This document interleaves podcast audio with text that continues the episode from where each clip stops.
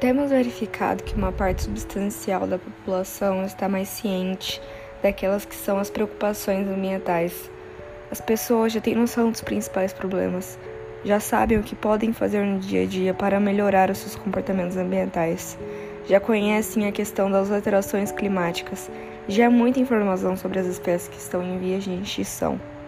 Depois, na prática, as coisas não correm assim tão bem, ou seja, quando as pessoas poderiam mudar o seu comportamento ao nível do dia a dia, acabam por não fazer ou por diversas razões. Porque é complicado mudar comportamentos, porque se torna difícil mudar a vida de um dia para o outro ou por falta de motivação. Ou porque acham difícil. O que é certo é que no dia a dia não mudam esses comportamentos da forma como gostaríamos que mudassem, até porque, estando mais sensíveis, poderiam estar mais motivadas para os mudar, e é isso que verificamos que não acontece. Daí, o livro ser uma espécie de guia prático e simples que permite às pessoas adotarem novos comportamentos.